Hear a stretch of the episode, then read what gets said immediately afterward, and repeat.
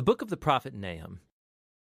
This short prophetic book is a collection of poems announcing the downfall of one of Israel's worst oppressors, the ancient empire of Assyria, and its capital city, Nineveh. The Assyrians arose as one of the world's first great empires, and their expansion into Israel resulted in the total destruction and exile of the northern kingdom and its tribes. The Assyrian armies were violent and destructive on a scale that the world had never seen before, and so Israel and its neighbors were awaiting the downfall of Assyria, which eventually came in the year 612 BC. The Babylonians rose up and began a rebellion that overtook Nineveh and brought down the Assyrian Empire. And so, chapter 2 depicts the fall of Nineveh in vivid poetry, and chapter 3 then explores the downfall of the empire as a whole. But this book isn't just an angry tirade against Israel's enemies. The introductory chapter shows us that there is way, way more going on here. The book opens with an incomplete alphabet poem that begins by describing a powerful appearance of God's glory. It's very similar to how the previous book, Micah, began and how the next book, Habakkuk, is going to conclude. And it's God, the all powerful creator, coming to confront the nations and bring his justice on their evil. And the poem opens by quoting from the famous line of God's self description after the golden calf incident in the book of Exodus, chapter 34. The Lord is slow to anger, he's great in power, he won't leave evil unpunished. And so the rest of the poem goes back and forth, contrasting the fate of the arrogant, violent nations with the fate of God's faithful remnant. When God brings down all the arrogant empires, he will provide refuge for those who humble themselves before him. Now, here's what's really interesting is that you thought this book was only about Assyria, but Nahum actually nowhere mentions Nineveh or Assyria in chapter 1. And when he describes the downfall of the bad guys, he uses Isaiah's language about the fall of Babylon, which happened much later in history. And not only that, Nahum also describes the downfall of the bad guys as good news for the remnant of God's people. It's a direct allusion to Isaiah's good news about the downfall of Babylon. And so all these little details from chapter 1, they come together to make a key point. For Nahum, the fall of Nineveh is being presented as an example, as an image of how God is at work in history in every age, how he won't allow the arrogant or violent empires of our world to endure forever. And so the message of Nahum is actually very similar to that of Daniel. Assyria stands in a long line of violent empires throughout history, and Nineveh's fate is a memorial to God's commitment to bring down the violent and the arrogant in every age. With this perspective from the opening chapter, the book then returns to its focus on Assyria. And so, chapter 2 describes the Battle of Nineveh and the overthrow of the city in progressive stages. So, first we see the front line of Babylonian soldiers, and then we read about the charge of the chariots, and then the chaos on the city walls as the city is breached, then the slaughter of Nineveh's people, then the plundering of the city. Chapter 3 goes on to describe the results of the city's downfall for the empire as a whole. So Nahum begins by announcing a woe upon the city whose kings built it with the blood of the innocent. It's an image of how injustice was built into the very system that made Assyria so successful. But their violence has sown the seeds of their own destruction, and so Assyria will fall before Babylon. The book concludes with a taunt against the fallen king of Assyria. He's stricken with the fatal wound, and from among all the nations that he once oppressed, no one comes to help him. Rather, they sing and celebrate his destruction. And that's how the book ends. Now, this is a gloomy book, but it's important to see how Nahum's message addresses the tragic and perpetual cycles of human violence and oppression in every age. Human history is filled with tribes and nations elevating themselves and using violence to take what they want, resulting in the death of the innocent. And the book of Nahum uses Assyria and Babylon as examples to tell us that God is grieved and that he cares about the death of the innocent and that his goodness and his justice compel him to orchestrate the downfall of oppressive nations. And God's judgment on evil is good news, unless, of course, you happen to be Assyria. Which brings us all the way back to the conclusion of that opening poem in chapter 1 which tells us that the Lord is good and a refuge in the day of distress. He cares for those who take refuge in him. And so the little book of Nahum invites every reader to humble themselves before God's justice and to trust that in his time he will bring down the oppressors of every time and place. And that's what the book of Nahum is all about. All right, so let's jump right into this. So I'm going to give you some context of what we're just going to walk through the next few minutes together. So, if you were here the last few weeks, we were if you go back to the book of Jonah, remember the prophet Jonah, he went to where? Nineveh? Well, he's supposed to, but he took a detour, but he ended up there sooner or later to tell them to repent, and they repented, so they turned. So that represents Assyria. So there's this turning from what they were to what God wants them to be, and so there's this great story of redemption for them there's a challenge with that because 150 years later is where we read now in Nahum. And now what's happened is what happened 150 years before didn't take. They, they repented, but they didn't walk out that repentance generation after generation after generation. So now we find them 150 years later now facing judgment again and going to be overthrown. And because of that, what, what I want to take some time to do is because we've been going through the minor prophets and how they kind of are all streaming together, God's redemptive purpose, is talk about what does it look like when we actually walk out repentance? And so, because of that, because we learn, we'll learn from Nineveh, from Assyria's downfall, that, that they didn't walk that out. And for each one of us, repentance isn't only a one time event where we turn, it's a lifestyle that we embrace. And so, kind of to, to, give you the picture, what is repentance? In the simplest form, it's by definition, it's turning. It's a turning that happens in our life. And so, for each one of us, depending on what stage we are in the journey and understanding and following Jesus, as we're, as we're moving through life and we're living the life that we think we want to live the way we want to live it, something happens in our life where God gets our attention and we realize that we're missing the purpose and the mark for our life that God has. That we are living in sin, we're, we're really rebelling against Him. That moment that comes alive, and we realize we have to turn from the path that we're on. And so, that's repentance. It's that moment of turning around and turning back toward God. Now, the beautiful thing about the way God works is no matter how far you've walked down that road, you, there isn't this need for you and I to somehow make our way back the road the other way to God because God is always present. The moment we turn, He's right there. But there's a challenge with that initially, and that's what we'll learn from, from Nineveh and from Assyria, is that there always, when you turn back to God and you're following Him, don't you wish that the moment you repented from your sin and you turn back to God, you never, ever, ever struggled again in your life? Don't you wish it was that, that way? How many know it's not that way? Because there's always, because of our human nature and because of the world we live in and because the enemy of our souls, there's always these roadblocks that come up in our pathway on our, on our walk of repentance. And I want to start with three things that we can learn from, from Assyria and from Nineveh. What happens, what roadblocks will kind of pop up in our path as we're trying to walk out repentance and turning towards God. The first one is this the first roadblock to walking repentance is pride in our position that we reach a certain place in our understanding in our life that we think that we are better than we really are. So listen to what it says in Nahum chapter 3, verse 8. We're going to kind of jump around, but the passages will be on the screen. It's again referring to Nineveh and Assyria.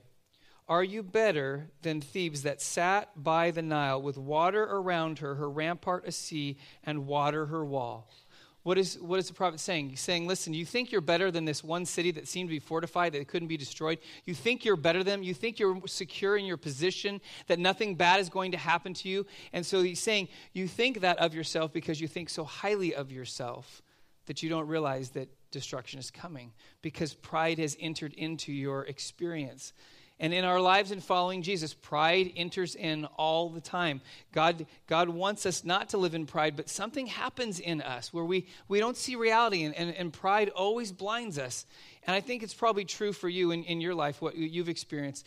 But when it comes to pride, we always try to figure out where we are kind of in the ranking order of who's good and who's bad. So, who's superior to us always makes us feel bad about ourselves because we're not as good as them. But we can always, always find somebody who's inferior to us in their behavior, in their lifestyle, in their sin. So somehow, if we find that inferior person, what does it do? It makes us feel good about ourselves. Why? Because in our mind, we think, at least I'm not as bad as whoever that person is.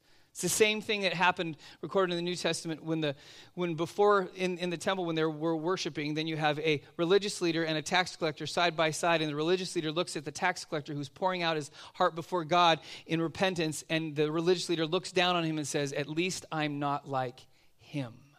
What is that? That's pride.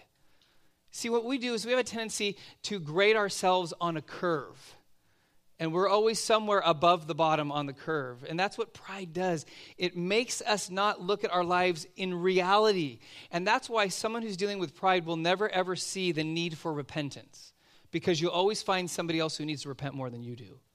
There's always that feeling. And so be aware of that. When you start to look down on other people thinking that you're just a little bit better than them, then you're finding your way back the opposite direction from where you had turned originally. You're no longer walking down the road of repentance. You're walking back into what you used to live, which leads to the second thing. A second roadblock in our journey of repentance is detour, detours to the past. If we could just stay on the path and head towards where Jesus is leading us, that would be great. But every once in a while, we take a turn back towards the past. We take a detour back towards the past. So, remembering, okay, going back to Jonah chapter 3, verse 8, says this of Nineveh. Says, But let man and beast be covered with sackcloth and, sackcloth, and let them call out mightily to God. Let everyone turn from his evil way and from the violence that is in his hands. So God is saying, listen, one of the issues that Nineveh had was that they were a violent people towards each other and towards others. So then, if you fast forward 150 years, Nahum chapter 3, verse 1 Woe to the bloody city, all full of lies and plunder, no end to the prey. So, what are they again? They're a bloody city. They're a, they're a violent people. So, what have they done? They repented 150 years earlier, and now they're right back doing the same thing that they did before. Anybody would admit you've ever done that in your life? We have. We go back and we find ourselves, how did I get back here? I took this detour and I ended up where I wanted to be. And it's, it's that reminder that we get in Proverbs chapter 26, verse 11, and where we get compared to a dog. It says, like a dog that returns to his vomit is a fool who repeats his folly. And we're just like that. We go back to the cycle. We go back to where we were before. We take that detour to the past. Now, the beautiful thing about following Jesus is you and I don't have to live in fear of our past. We don't. We don't have to live with this reality that our past will control us, but we do have to live aware of our past. And that means because each one of us has weaknesses and has places in our life that were strongholds in our life historically, that we know that we can't go back and entertain those thoughts or those environments because there's something in us that still is drawn back to that. So it doesn't mean that we're running scared from our past, but we certainly are aware of our the kind of the what is our kryptonite? What is it that keeps us from moving forward? We keep going back to. So for me, in a kind of a practical sense, I've dealt with allergies my whole life in, in various forms and and one of the things that's interesting, I have all kinds of allergies, but I have very few food, food allergies. I've been tested three times in my life. I've been poked more than anybody I know and tested on everything. But I know one thing there's one, one item of food that I know that I am allergic to, and it's cashews. And it took a while, and I finally figured it out. We went to a Chinese restaurant. I ordered cashew chicken. It was delicious until five minutes after the meal was over. And then we were on our way to the ER because my throat was closing and I was having trouble breathing. And, and so I realized cashews are not a thing that I can eat. So, does that mean when I walk into a room and someone's eating cashews, I run screaming and yelling out of the room? Because no, I don't do that. But I know I'm not going to go eat cashews. I do know, by the way, if anyone ever gives me a gift of cashews, I know how you really feel about me. So I know that you would rather have me dead than around, right? But I know that I'm not going to live in fear of that, but I know that I always check ingredients and I look at things and I'm aware that if I eat that, what it's going to do to me. What is it in your past that you need to not be afraid of, but you need to be aware of? Because if you, if you aren't aware of that, you are doomed to go back and repeat it again and again and again and not walk out this pathway or this walk of repentance. And then, thir- excuse me, thirdly, third roadblock to walking repentance is stolen affection. So listen to what is said of Babylon and also of, of Assyrians, of those who were not following God. It says in, in chapter 1, verse 14 of Nahum The Lord has given command about you. No more shall your name be perpetuated, for from the house of your gods I will cut off the carved image and the metal image. I will make your grave, for you are vile. What is God saying? Listen, you have images. What is an image? An image is an idol and I'm going to go after your idols, those things that you hold valuable and hold dear in your life. And I'm going to go after those things because those very things are the things that steal the affection that you should have for me and take you further and further away from what I want to do in your life. And so what happens is you and I don't realize that idols become something that just steals away what only belongs to God. It's what was brought up even without using the word in Revelation chapter 2, verses 4 and 5, what Jesus said to the church at Ephesus about them. He said, but in verse 4 of chapter 2 in Revelation, but I have this against you that you have abandoned the love you had at first. Remember, therefore, from where you have fallen, repent and do the works you did at first. If not, I will come to you and remove your lampstand from its place unless you repent. You turn again. You started off on the right path. You were going down the right road, but something stole your heart. Something grabbed your attention, and you started to follow that instead of me. Now, when it comes to, to idolatry, so many times when we think of idols, we think of all these bad, vile, horrific things in our life. But usually, for most of us, idols are usually good things that become ultimate things. There's something that starts out good and right and should be a part of our lives, but then they take on the role that only God should have in our life, and they become the ultimate outcome of our life. They become the focus, they become what drives us, they become the focal point of who we are. And only God can be that. And so, if you think of it that way, how many of us, because so many times we're like, well, I don't have any issue with idols, because you think everything in your life is good, but it's that good thing that's become that ultimate thing. Author Tim Keller, he quotes a sociologist in one of his books, uh, Robert Bellah, who, who had this take I thought was really interesting. And he said, you go back in our, our history and, and culture and the way things kind of used to be, and he said, historically, he said, people used to make money and have sex to build community. So you would make money to support the community. You would have sex, obviously in the context of marriage, to procreate so that you would build community. And that was kind of the main focus of those two roles in community. He said that's not at all true today, the way that we function. What we do today is that we make money and we have sex to find our identity. Because those two things that should be something that is a blessing from God have become the ultimate thing in our culture money and sex. And so instead of being in the place where they should be, a good thing that God has given, they become the ultimate thing, and in becoming an ultimate thing, they become a bad thing in our lives. How many times have you and I in our lives gotten to a place where something gets exalted to that place that only God should have? What happens when we do that is it steals the affection that only should be given to God. And therefore, what happens is now we're turning towards that idol and turning away from God and no longer walking out what He has called us to have in our lives. And then as we transition, now more of the, the side of how do we live this out? So if we're going to walk in repentance, there's a rhythm that we have to walk in. And the first rhythm that you and I can understand about this is number one, to practice honest confession. This scares us to death. You mean I actually have to disclose my sin? Yes, listen to Psalm 32, verse 3 through 5. For when I kept silent, my bones wasted away through my groaning all day long. For day and night your hand was heavy upon me, my strength was dried up as by the heat of summer. I acknowledged my sin to you and did not cover my iniquity. I said, I will confess my transgressions to the Lord, and you forgave the iniquity of my sin. What is that saying? It's saying, listen, all of us carry the burden and the weight of our brokenness and our sin and our failure. And the longer we hang on to it, the heavier the weight becomes. And what God, this is the crazy thing about God, just so you know, if you haven't figured this one out yet, God already knows the sin that you commit before you confess it. You are never hiding anything from God. He's just simply waiting for you to agree with already what he's already said about your life and your sin. So confession is this finally this coming to this moment where it's like this understanding that now I have to get what's inside of me out and I have to confess it before God. And there's this amazing thing that happens when you confess your sin in that moment, there's a breaking that happens because no longer are you in it by yourself and no longer are you carrying it because now you've handed it over to Jesus. And there's a freedom that comes in life when we do that, when we walk in that kind of repentance and we ask for forgiveness through confession. But some of us are more stubborn than others and we hang on and we hang on and we hang on. And God is saying, Would you just let it go? Would you just confess it? See, what happens is when we hang on it, we become very proficient in hiding ourselves from God and we think from other people. I have a close friend of mine who who, number, who sustained a number of injuries. He was playing, playing sports and different things. And so he went through a number of surgeries. And out of those surgeries, he was prescribed pain pills.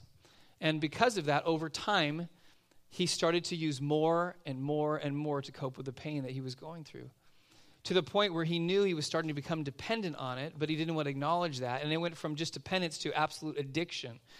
And over a period of three to four years, he became addicted to it to the point where he knew how to, how to try to hide it, how to go to different doctors and different pharmacies and different prescriptions and all the things. And so he was, he was functioning, but he was completely addicted to pain medication. He even hid it from his wife, hid it from his kids hid it from his church and his leaders. He's a friend of mine who's a pastor. And, and so he did that until finally the weight of that so crushed him. He knew that I, I've got to come out with this. And for him, as a, as a leader, he had to risk everything. But he did. He said, I've got to confess this. So he confessed it to his wife and his kids, and he confessed it to the leaders, and then he confessed it to the church and said, Listen, this is what I've been living in.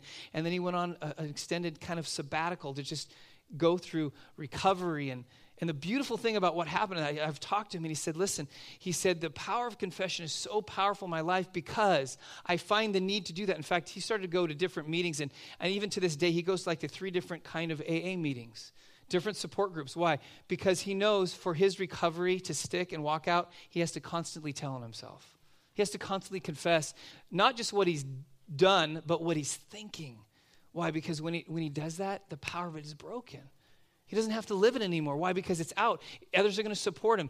Know, God knows, his family knows, and so then he walks in freedom in that. Second thing, another way that we walk in this rhythm of repentance is to listen to your conscience. Listen to what internally God is saying to you. So listen to John chapter 8, 16, verses 8 and 13. This of the Holy Spirit. It's describing what the Holy Spirit does. When he comes, he will convict the world concerning sin and righteousness and judgment. And then verse 13, when the Spirit of truth comes, he will guide you into all the truth. So when you say yes to Jesus, God's Spirit comes and lives inside of you. And now what happens is that we always think of, oh, conviction, it's horrible. God's telling me how, what a horrible person I am and why, how I'm failing miserably. That's one part of the conviction of the Holy Spirit of what you're doing wrong. But He also wants to convict you of what's right. He says he wants to say, listen, this is what you should do. Not only this is what you should stop doing, but this is what you should be doing. That's your conscience. All of us have one. All of us have that internal mechanism that God places in us that nudges us the direction God wants us to go. Now, some of us have gotten really good at shutting it off or turning the volume down, but it never goes away. It's still there. It's always still there, and God is pushing us He's pushing us. Listen to Psalm chapter 39, verses 23 and 24. It says, Search me, O God, and know my heart. Trust me and know my thoughts. See if there be any grievous way in me, and then lead me in the way everlasting. That is the scariest prayer in all of the Bible. What are you saying to God? Come take a look at every aspect of who I am and tell me what you see. That's scary. But that's what it means to, to listen to your conscience, to let God into the deepest parts of your life and say, okay, here I am, I'm an open book. Find things that I don't even know are there because they need to come to the surface because I need to find freedom from that. I need to walk in repentance of those things in my life. And God will come along and He will He will nudge. I know He He nudges me all the time. Sometimes the nudge comes as a swift kick in my butt, but He's still pushing because He wants to guide me into righteousness, righteousness by His His Spirit. So after about over like the last month, there's a certain uh, kind of way that I go when I go on a run in the morning. And so when we come out of where our house is, I have to cross LA Avenue to go across to get to where I run to get down into the wash. And so when I cross this street, I noticed when I started crossing the street that there was a crossing guard because there's a school kind of in the neighborhood near us. And and so as I would walk from where our house is, I would always be on the opposite side of the street to cross the crosswalk from where the crossing guard was. And so I just kept doing that. And, and then probably, I don't know, three weeks passed by, and, and, and I felt this little nudge. Like the Lord was saying, Listen, you should go on the other side of the street so that you can engage in conversation with the crossing guard. And in my mind, I'm like, no, I got my earbuds in. I'm listening to a great podcast on the greatness of God and all these wonderful. I don't need to be bothered by people. That's my dialogue with God. So, or I've got really great worship music that's inspired me to worship you more. I don't need to bother with people. You know, anybody relate? You know. So finally, after it took like then the next day it was a little bit stronger nudge and then the third day and then the fourth day it's like god literally almost like feel like it picked me up and threw me across the street. So i'm like fine. So i cross over and i get there and i walk up and and i walk up and she's just the, the nicest lady and she's like she gets startled. She goes oh she goes you're my first customer of the day. And she's like i'm like customer? Do i have to pay to cross the street here or what? So she goes no. She goes i said well aren't there kids going by here she goes no she goes like there's no kids crossing. And she goes, I, am not sure why. And because the school's right there. And so we start talking, and I cross the street, say goodbye next day. And for the past three weeks, every single morning when I go for a run, I walk by and we start talking. Sometimes it's 10 seconds. Sometimes it's two minutes, depending on how the cycle of the light's going. We've talked about how long she lived in Simi, why she likes to be a cross guard, and crossing guard, what she's doing. In fact, it's pretty funny. Now she knows about the time that I'm going to come down the street. And there's times I'm like literally like 20, 30 yards away. She sees me and she runs to and she starts pushing the button. Now, I don't know if that's being courteous or it's the fact I don't want to talk to this guy for very long. So if the light turns green, he can cross and just move on. I don't know. But I just keep, and each time, and now it's like, it's like we actually like look. I look for like, hey, I'm going to say hi to her this morning. I don't. I don't know ultimately why God did that. I know obviously God loves people, so I need to love the crossing guard in my neighborhood. But I know ultimately that relationship will continue to build and build and build. What was that? That was God using my conscience by the Holy Spirit to move me towards righteousness. That's all it is. And if we listen to that, we walk in that and we head the direction that God wants for us. And then the final thing is this the final rhythm of repentance is live in authentic community. There's a couple of really key passages from the book of Hebrews that are really important when we talk about what it looks like to live in community, which means letting people know you as you know them. So, Hebrews chapter 3, verses 12 and 13 says, Take care, brothers, lest there be any of you. Uh, uh, evil, uh, lest there in any of you be an evil, unbelieving heart, leading you to fall away from the living God. But exhort one another every day, as long as it is called today, that none of you may be hardened by the deceitfulness of sin. Every single day, someone should be speaking into your life. Every single day, someone should be exhorting you, encouraging you as you move forward. Every single day. Why? If not, then we'll end up with evil, an evil, unbelieving heart that will fall in deceitfulness because we're not allowing others to speak into our lives or to be known. And then listen to Hebrews chapter 10, verses 24 and 25. He says, And let us consider how to stir up one another to love and good works, not li- neglecting to meet together, as is the habit of some, but encouraging one another, and all the more as you see the day drawing near. Not neglecting to meet together. Now, let me bring some clarity to what's being said there before we close. This is really important. When we read this passage, in fact, I've heard this taught by pastors, that what we're referring to is they say, let's not neglect meeting together. What they always are referring to is a Sunday morning gathering, which means you should show up to church because it's really a bummer when church is empty and we need more people to be there. We need our attendance numbers. That's just code word from pastors when they go to this passage sometimes. Don't neglect, you know, meeting together. Make sure you show up and don't watch football on Sunday morning. That's kind of what's going on in the background. That's not what the passage is talking about. Because if you go back to the book of Acts, you go back to the New Testament, and you understand what the reference to meeting together looked like, it didn't look like this. This is not what they were doing in the New Testament. Meeting together with them was, for the, for the most part, not always, but more than not, was meeting in somebody's home. It was over a meal. It was in community. It was in relationship. It was, it was not just I come in a room, I sit facing forward, I sing a few songs, I hear a couple announcements, I give a little money, somebody speaks, and then I go home. I went to church. No, you went to a gathering. You went to a service, but you didn't go to church because you are the church. But in the New Testament, when this reference says meeting together, meeting together was I'm meeting with people who know me and I know them because in the New Testament, talk about the church being on the margins. The church wasn't central to the culture yet. And because of that, they were in fear for their lives. They didn't have the prominence that even we have today. In fact, their, their lives were always on the line. Why? Because they were looked at as a threat to, to Rome and a threat to the religious establishment among the Jews. So they had to gather in homes. They had to know each other. In fact, it, in passages in, in, Acts, it talks about how they knew each other so well that literally they would sell their possessions and support each other. So there was a time in the church where nobody had need because they were that connected. What does living in authentic community really look like? It's when you let somebody into your life as they let you into their lives. It's letting somebody know who you really are, not the person that you pretend to be or the mask that you put on on Sunday mornings. It's actually the person of who you really are. That's true community. See, and God's put that in that. He's embedded it into us as human beings because you and I cannot grow in our faith. We cannot walk the road of repentance on our own. You can't. You can't do it on your own because the enemy loves when you and I try to do it.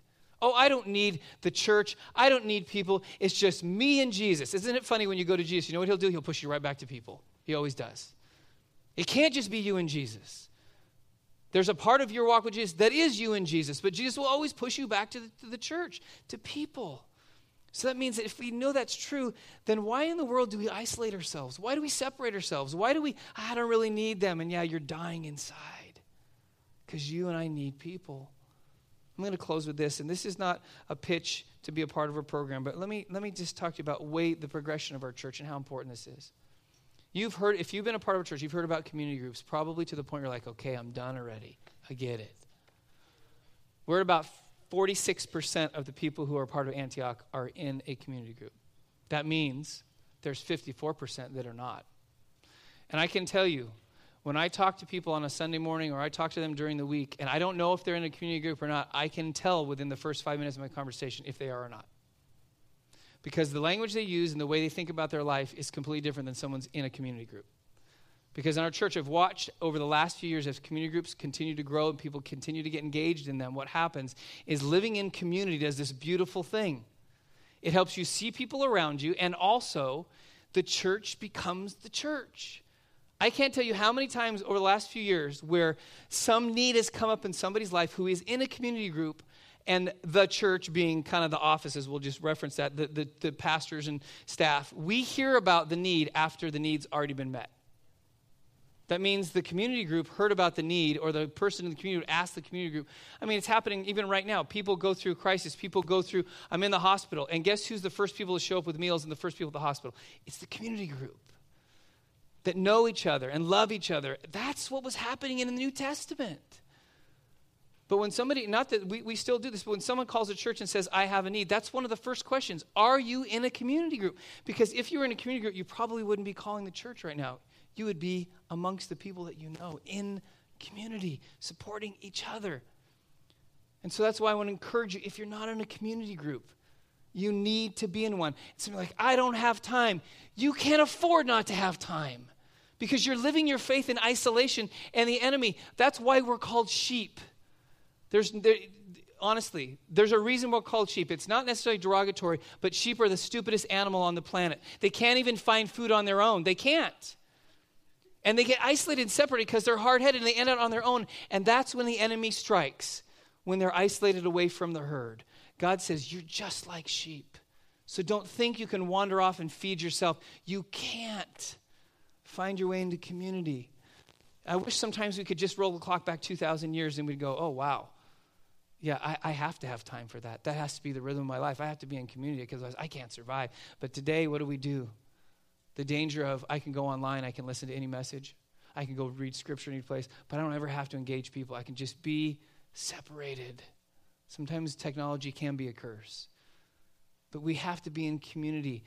And I've seen it happen, not always, but most people who walk in community don't struggle as much with repentance and going back into the issues of sin in life as people who walk on their own. Not always, but I'll tell you, if you're struggling you're struggling, one of the reasons maybe because you're isolated and God's saying, listen, it's time to get back into community. It's time to be a part of a group of people who love you and you love them, who knows you and knows them. So basically, it's giving people access. Kim and I had dinner with a family we were good friends with, and we were talking about our kids and we I've told this before, but we use this little app called Find My Friends, and we track Courtney and Jordan, and they track us too. They know where we are, and we just do that because we want to kind of know where they are and what time they're coming home, and same with us. And they say, "Oh, we don't track you." I'm like, "I know. We get texts when we're places. Hey, what are you guys doing there? How did you know? Find My Friends, right? Should be called Find Your Parents because they can find us anywhere.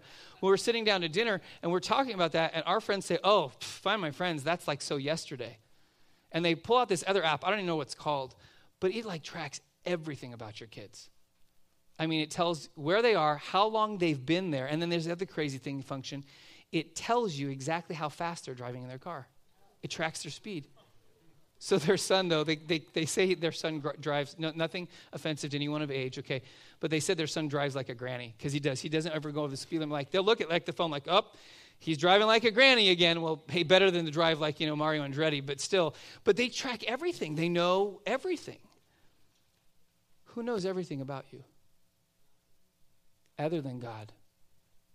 Who knows everything about you? Who have you let into your life as they have let you into their life so that they know your strengths, your weaknesses, that they know you who, for who you are and they choose to accept you so that you can lock arms and follow Jesus. So when you have a twinge of turning back to the old way of life, not when your arms are locked, you'll get a, a stiff yank and they'll pull you right back on the path of repentance. We need each other. Let's close in prayer. Lord Jesus, we thank you for the example, although it be one that was negative, of Nineveh, Assyria, Babylon, those nations that chose to not follow you, not repent. But Lord, we know that the Old Testament stories and scriptures are recorded not just for historical purposes, but to show your work in the lives of people and also for us to learn what it really means to follow you. And so, Lord, I pray today you would help us to, to walk out this path and this walkway and this lifestyle of repentance so that, Lord, we don't find ourselves going back. We find ourselves moving forward into what you're doing in our lives. So, Lord, if it's confession that we need today, I pray give us the courage to bring what's inside out. Lord, if it's listening to the voice of your Holy Spirit who's drawing us to do something different in our life or convicting us to not do something we used to do, let us hear loud and clear. And Lord, for some of us today, we need the courage to be in community. I'm going to close with this, just with your eyes closed. As I was praying this morning with leaders before the first service, which we do every week, anyone's welcome to come at 8:15. We're sharing what we feel the Lord's saying for today. One of the things the Lord said to me clearly this morning, I was just praying. He said, uh, My presence is here. I'm here. It's not because He lives at this address, but He's present because His people are here. He said, But I, I want people to understand that I am here and I am present, not for just some people. I am here for all people. Every single person every season of life, every age, every gender. I am present here today to encounter them. So it isn't that some would get to engage Jesus and others would leave without, but he was wanting to say all of us. And so for those of you who maybe find yourselves on the fringes, even with Jesus or even engaging in community, Jesus is saying to you today, I have come and my presence is here for you, for you to engage in what I'm doing. So, Jesus, give us the courage to walk in repentance this week. Give us the courage to walk obediently before you. Give us the strength not to not to be like Nineveh, not to go back, but to move forward. We thank you, Jesus, in your name.